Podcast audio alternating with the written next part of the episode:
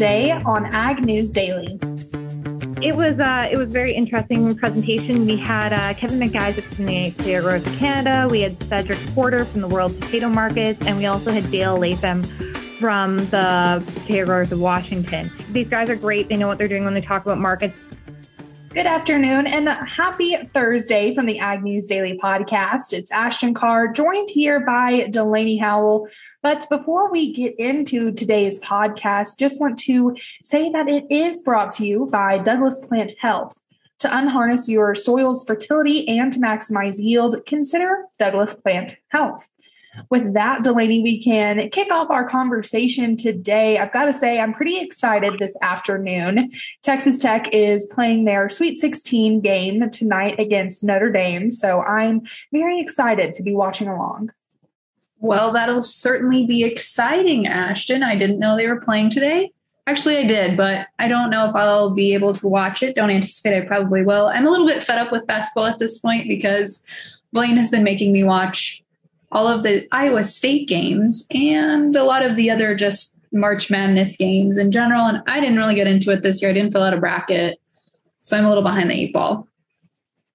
I didn't fill out a bracket either. And if Texas Tech wasn't playing, I probably wouldn't be watching anyway. So I am kind of a fake basketball fan, I guess you could say, because I'm only watching for Texas Tech. I think that still makes you a basketball fan. You can only like one team. I would say most people probably have one favorite team. Uh, well, thank you for making me feel validated in my feelings, Delaney. I certainly appreciate it. oh, you're welcome, Ashton. I didn't know that's what I was doing, but you're welcome. Well, other than that, Delaney, I do have um, an unfortunate piece of news that I wanted to just kick things off with, get it out of the way. You know, we've been talking a ton about Ukrainian agriculture and what producers are going to be experiencing this upcoming planting season. And we've seen now that the Ukrainian ag minister resigned earlier today citing health reasons. And this comes just about a month now that we've seen Russia um, in Ukraine. And I think it's uh, pretty unfortunate because now we're going to be seeing a senior lawmaker replace him. So I don't know how that's really going to impact the agriculture world now that we're not having, or now that Ukraine doesn't have a, uh, an actual ag minister. I don't know. I wanted to get you, your thoughts on this. Well, I guess my thought is yeah, I don't blame him. The health issue is probably stress, honestly, Ashton. You know, you're probably right. I whenever I'm stressed and anxious, um, I get bubble gut, my stomach hurts, I don't want to do anything. And I just can't even imagine being in that position right now. So um, honestly, don't blame him or, you know, not trying to point a finger or anything at him, but I just thought it was interesting. And I just wonder how this is going to impact Ukraine moving forward. I, that is a good question. I certainly don't have an answer to that at this point. I hadn't seen that piece of news come out, so I'm glad that you found that. But another thing we can expect to see probably later this week is for more sanctions to be imposed.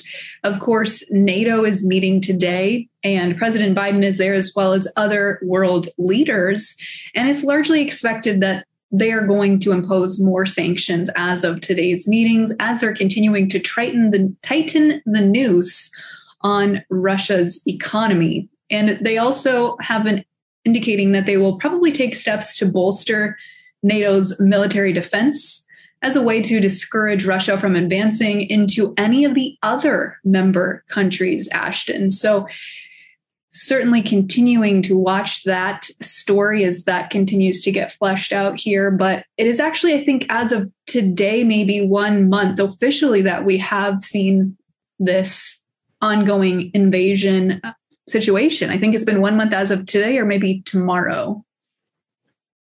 Well, Delaney, I put a piece of news in our newsletter. Um, got it from the Good News Network talking about some inspiring things uh, when it comes to humanity and hope that have come out because of what's going on in Ukraine. Because I know that we've been getting a, a, ton of negative news, of course, coming out of this situation, but wanted to at least, you know, share a light, um, maybe trying to look at some more positive things. It was definitely uplifting for me. Um, so, folks, if you are interested in getting that, definitely look at our newsletter coming out tomorrow morning. But other than that, Delaney, I do have a piece of US and Japan related news. These two countries have now reached an agreement to increase the beef safeguard trigger level to prevent a higher tariff from being imposed on U.S. beef. During a call with reporters, the Assistant U.S. Trade Representative for Agriculture Affairs and Commodity Policy, Julie Callahan, says that it was a win for both countries. She said that it will allow American farmers and ranchers to meet Japan's growing demand for high quality U.S. beef and will also reduce the probability that Japan will impose higher tariffs on U.S. beef in the future. Callahan adds that they've spent a year working on the new safeguard threshold that would require three triggers to be hit before Japan could impose the higher tariff on US beef. And she also said that this is the first of those, being that imports for US beef must exceed the original beef safeguard trigger level under the US Japan trade agreement.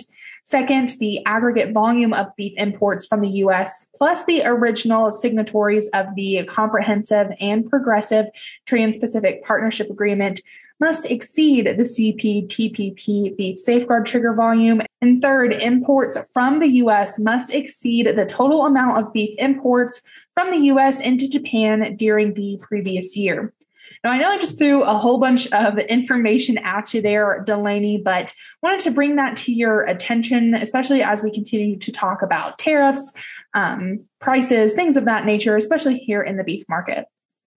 Yes, I saw that story as well, Ashton. So that is certainly exciting there for continued expansion of US beef.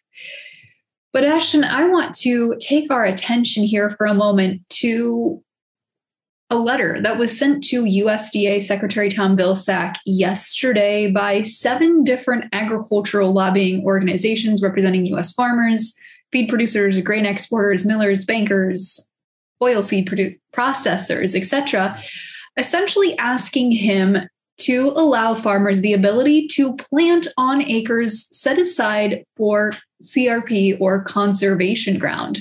Now, in the letter, they're saying that in order to help fill the absence of Ukrainian corn, wheat, and sunflower oil, it's pertinent that farmers are allowed to potentially change some of those CRP acres back into farmable acres.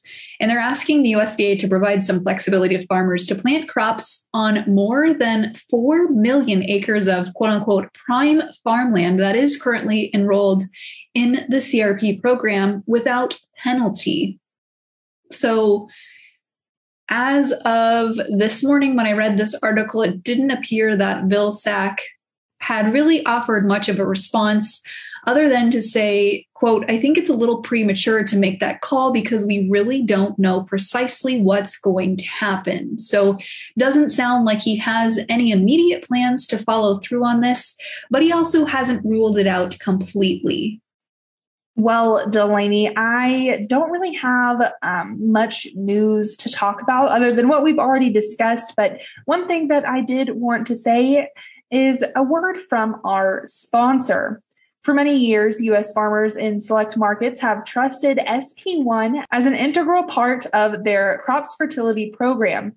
Today, as fertilizer prices soar and supply chain challenges loom, DPH Biologicals is expanding access to this trusted biofertilizer, helping growers circumvent supply challenges while improving crop yield and profitability. With TerraTrove SP1 Classic, the complete biofertilizer, you can replace up to 50% of your starter fertilizer. Visit dphbio.com. But other than that, Delaney, like I mentioned, don't really have a whole lot of news to talk about. I've pretty much shared all I have to share today. What about you? I had just one update to the continued Brazil South American story. I know you talked a little bit about it yesterday, and we're working, of course, to chat with Eric Snodgrass here over the coming weeks as we do see planters in the stateside really hit the fields. But I saw this story today and thought I'd just share as we're kind of updating almost daily, it seems like now, on South American weather as well. But a few central states, including Mato Grosso and Goiás, that account for about 60% of the safrinha corn crop in Brazil, have been completely planted for a couple of weeks now. So we're starting to get some preliminary news about really what that crop is looking like. And so, as farmers were getting planted, a lot of the soils there were mostly wet. And they saw some good rainfall for the first couple of weeks after that planting happened. However, showers in March have been more isolated and weaker than we typically see for this month, and deficits have been estimated at greater than four inches. So, a lot of folks are suggesting that deficits this large start to eat into subsoil moisture. And as we know, corn grows and demands more water. And so a lot of folks are suggesting again that we are going to just continue to see that safrinha corn crop shrink even before we really start to see it. I think at this point it's probably germinated and, and starting to pop through, but not very far along, obviously, in its stage, production stage. So, certainly going to continue to watch that. Then, as you look further to the south, there's still a little bit planting left to go. And the Department of Rural Economics says that in the state of Paraná, they estimate that about 94% of the corn crop has been planted as of this week, with about 83% of the crop in early development stages. So we will continue to be talking about this probably weekly for the foreseeable future here, but it's really sounding like, especially to the southern portion of Brazil, moisture has been hard to come by, Ashton. Well, Delaney, hopefully we can get Eric on to chat a little bit more about weather here in the near future, because I always love chatting with him. He definitely makes weather more interesting and not feel like I'm talking to my pawpaw. that is probably true, Ash, and he does a fantastic job at that. So we'll be sure to have him on again here really soon. But Ashton, I suppose with that, I'm pretty much all out of news. We're going to be talking to a potato journalist, we'll say. That's maybe not the best term for Ashley, but we're going to be talking about SpudCon, which is a Canadian conference solely dedicated to potatoes. And as we tee up that interview coming here just shortly, Ashley mentions this in our conversation, but as of today, the exports of Prince Edward Island potatoes will once again resume to the United States. Now, I got to say, Ashton, I don't know if I've ever had a Prince Edward potato. Have you? Um, although I am a huge potato fan, can't say that I've had a specific one from Prince Edward Island. No. I don't know that I have either. Although to be honest, I don't know how long this these exports have been closed off. So that could be part of the reason we've never experienced them. But now we will be able to get our hands on Prince Edward Island potatoes. So I'll be looking in the grocery store as those come back to the marketplace. But speaking of marketplace, today's markets definitely took a turn for the worse right across the screen in the grain markets today as the May corn contract closed down nine and a half cents to close at 748 and a quarter. Dees new crop corn down just four and three quarters cents to close at 667 and a half. In soybeans today, that weakness continued, closing 18 cents lower in the May contract, settling at $17. The November down 15 pennies to close at 14.93. Chicago wheat gave up 20 cents in the main contract today at 10.85 and three quarters. The July shed 16 and three quarters cents to close at 10.74 and a half. Hopping over into the livestock markets today, the April contract added a quarter to close at 139.67. The June up 97 and a half cents to close at 136.95. Feeder cattle also showed strength today as the April contract added 95 cents to close at 162.72. The May up 70 cents, closing at a buck 66. And in lean hogs, mixed trade today as the April contract added 22 and a half cents to close at 102.77. The May contract shed 52 and a half cents, settling the day out at 114.12 and a half. And lastly, wrapping things up here with the class 3 dairy milk futures. April today up 30 cents at 24.51. The May up 15 to close at 25.24. Ashton, without further ado, let's kick it over to our conversation with Ashley.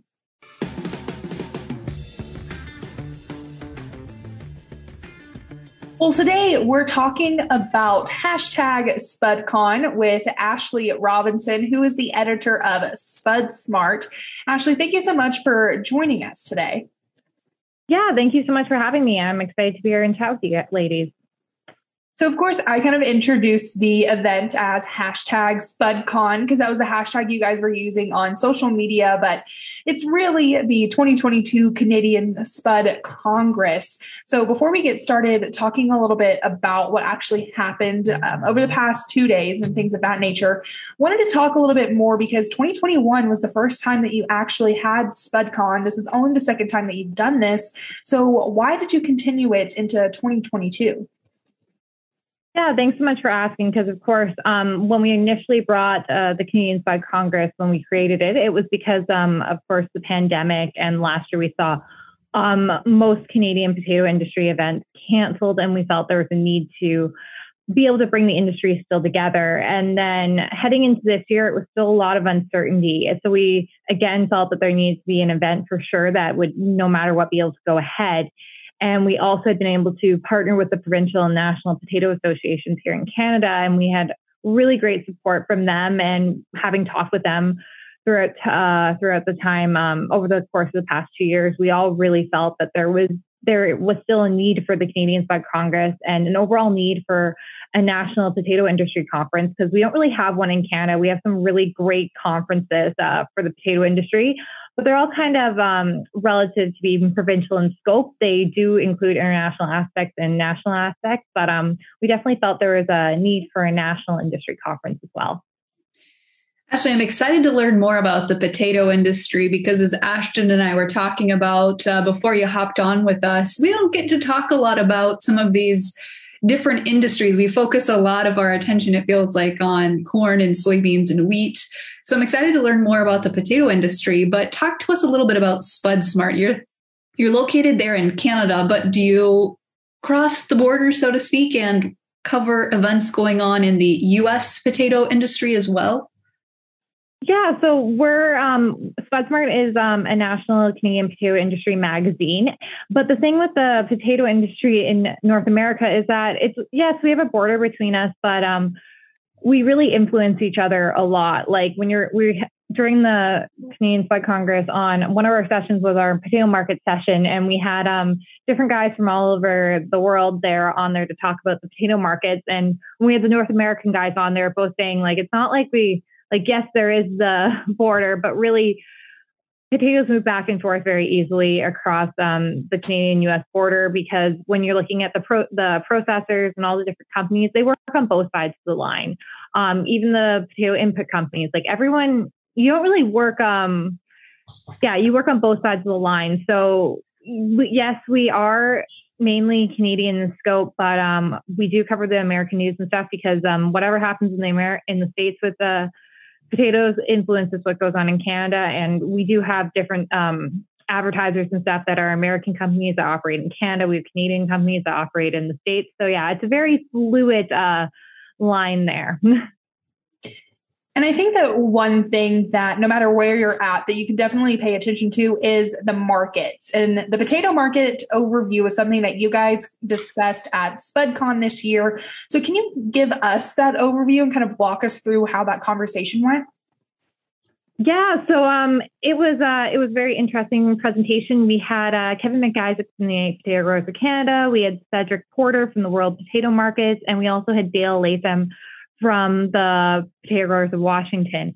Um, so we had a really good, these guys are great. They know what they're doing when they talk about markets. So we had them all there to give a presentation about their areas and everything. And um, it was a really interesting conversation. We had a lot going on. As we know here in agriculture period right now, it's going to be an expensive year for planting. Inputs are, costs are rising like crazy. They were rising like crazy before the, inv- the Russian invasion of Ukraine and they've only skyrocketed since then. So there's a lot of concern right now in the market about how, how many potato acres are going to be planted this year because we do have demand rising. But um, potatoes are really um, expensive crop to put in. They're very input heavy and they take a lot more work than uh, planting a soybean or wheat crop. So there's a lot of concern there. So we had a lot of discussion about those issues and everything. And then we did uh, with having um, Cedric Porter. He's based in the UK and he covers a lot of the European market. So we did have a discussion about how um, the Russian invasion of Ukraine is impacting in things. Russia and Ukraine are two of the world's largest potato producers. So that's going to have ripple effects. Mainly won't affect us in North America, but um, our our comrades across um, over the over the pond and stuff will be affected. And then we had also talked a lot about um, in Canada right now. Um, well, not anymore. Just a few minutes ago, it changed. We were having uh, the U.S. has had um, blocked exports of Prince Edward Island fresh potatoes due to um, some potato wart discoveries. Um, it was the bacteria discovered in fields um, within a there was three fields that were it was discovered in, and they were discovered within a pretty close time range. So out of uh, caution, the the border has been closed. But um, I just actually within the last hour, the USDA announced that they're reopening the border. So um, it's a good news story now, but um, we did talk a lot about how at the time, just a few days ago, there was a lot of uncertainty for the PEI potato industry about what they were going to plant this year. And there's still going to be some uncertainty as they sort out how um, reopening the border affects them and everything. And I'm sure there's going to be some cautiousness there just because of what did happen that um, growers are going to be a bit cautious about their plans as they move forward in the next few weeks and months as they plant the crop. Well, Ashley, before we get to my next question here, I wanted to take a quick pause to get a quick message from today's sponsor, Douglas Plant Health. For many years, U.S. farmers in select markets have trusted SP1 as an integral part of their crops fertility program. Today, as fertilizer prices soar and supply chain challenges loom, DPH Biologicals is expanding access to this trusted biofertilizer, helping growers circumvent supply challenges while improving crop yields and profitability. With TerraTrove SP1 Classic, the complete biofertilizer, you can replace up to 50% of your starter fertilizer. Just visit dphbio.com. And Ashley, there certainly were a lot of different issues that you touched on there. And I want to dig a little bit deeper into the Russia Ukraine situation because, as you mentioned, that's a, Ukraine's a really large producer of a lot of different feed sources, including potatoes that I read. I don't remember where they ranked compared to other countries, but they were up there in their potato production, which I hadn't realized until I read about that. But as you look at the US and Canada and their production abilities, you look at Ukraine and, and, input costs and all that stuff. How does the US and Canada compare to what Ukraine produces? And are we able to fill, will we be able to fill that gap? Well, it's yeah, it's really interesting. Um, I know here in North America, we kind of get a bit centric on our own production of all crops and everything, and a lot of times forget how big um, some of these European nations are in their productions. When we're looking at the global ag uh, ag sphere, um, you really do see that Russia and Ukraine are huge producers of basically everything, and that comes down to potatoes too. Uh, so there may be some opportunities when we're looking at this. Um, there are still trying to plant those crops in Ukraine. Um, you gotta, you gotta, you gotta say kudos to those farmers and growers there. Um, they're really working to make sure that they still have food on the table for their country. So we wish them well as they try to be able to plant a crop, even though inputs are harder to come by, and even making sure that crop stays protected as we see the ongoing invasion in the country right now. But um, yeah, it's interesting though. Um, potatoes, of course, are quite the fresh commodity to ship. So there's issues too when you're looking at logistics at issues. We're also seeing issues when it comes down to just global shipments and stuff with the pandemic triple effect and everything the last few years. So I'm not sure if there's really a lot of opportunity when it comes down to it for that North American um, market to come in and fill some of those places, but there definitely will be um, some opportunities for um, North America to be able to assist some of these European nations that may be a bit low on spuds going forward. So, talking about demand and growth, um, sustainability has definitely been playing a factor in how people are actually producing their crops. And it's been a interesting conversation to be a part of. But like Delaney said, we don't get to talk a whole lot about the potato industry. So, from a sustainability standpoint, where do you guys sit? Well, potatoes are a really interesting crop because um, they're one of those crops that one we can't do zero tillage with because um, there needs to be some of the ground tilled up in order to be able to plant potatoes and to be able to harvest them. So they um, are definitely a bit different crop than when you're looking at um, wheat or something that you can do zero tillage with. But um, that doesn't mean growers aren't really working hard to make sure that one that their soil is um, being uh, there is being helped and growing and getting more nutrients and stuff in there. And then also just they're wanting to be greener and more sustainable too. And we've seen a real push in the last year in the potato industry with both um, PepsiCo, who manufactures Lay's potato chips, and then McCain Foods, which is a Canadian uh, food manufacturing company that they uh, are major potato uh, manufacturers around the world. They both made um, promises, uh, pledges about doing regenerative ag practices on their potato fields. So that um, has really got the whole industry talking and stuff. And we had a panel where we had some growers on that are really kind of um, pioneers in the world of minimal tillage and sustainable farming. They're doing some really great work on their farms to reduce tillage and to grow their soil matter and everything. And it's really just, it came from them just, first off just wanting to make their farms better, grow better potatoes and stop seeing some of that dirt blow away. And now they're seeing more of a support from the industry and everything. And they're starting to share more and more with their fellow growers what they're doing in order to help them all be able to move towards a more sustainable future. And yeah, potato will never be a zero till crop, but there's things that we can do to reduce those number of passes in the field. Well, Ashley, we certainly appreciate your time today and learning more about the potato industry and also SpudCon. Ashley, if folks listening want to learn more about potatoes or want to read some of your work, uh, where can they go to find you? Yeah, definitely. Thanks so much for having me on. And I just want to say um, this was such a great team effort for my whole team of colleagues here at Spud Smart. And um, we had such a good time doing it. And we really appreciate the sponsors we had and all the support we had from the industry for it. And if you want to learn more about the Canadian Spud Congress or Spud Smart, you can check us out on our website at spudsmart.com. And then we're also on social media. Our Twitter account is at spudsmartmag. And then um, we're also on Facebook too. So please check us out. And uh, we look forward to hopefully being able to talk to you guys in the future again.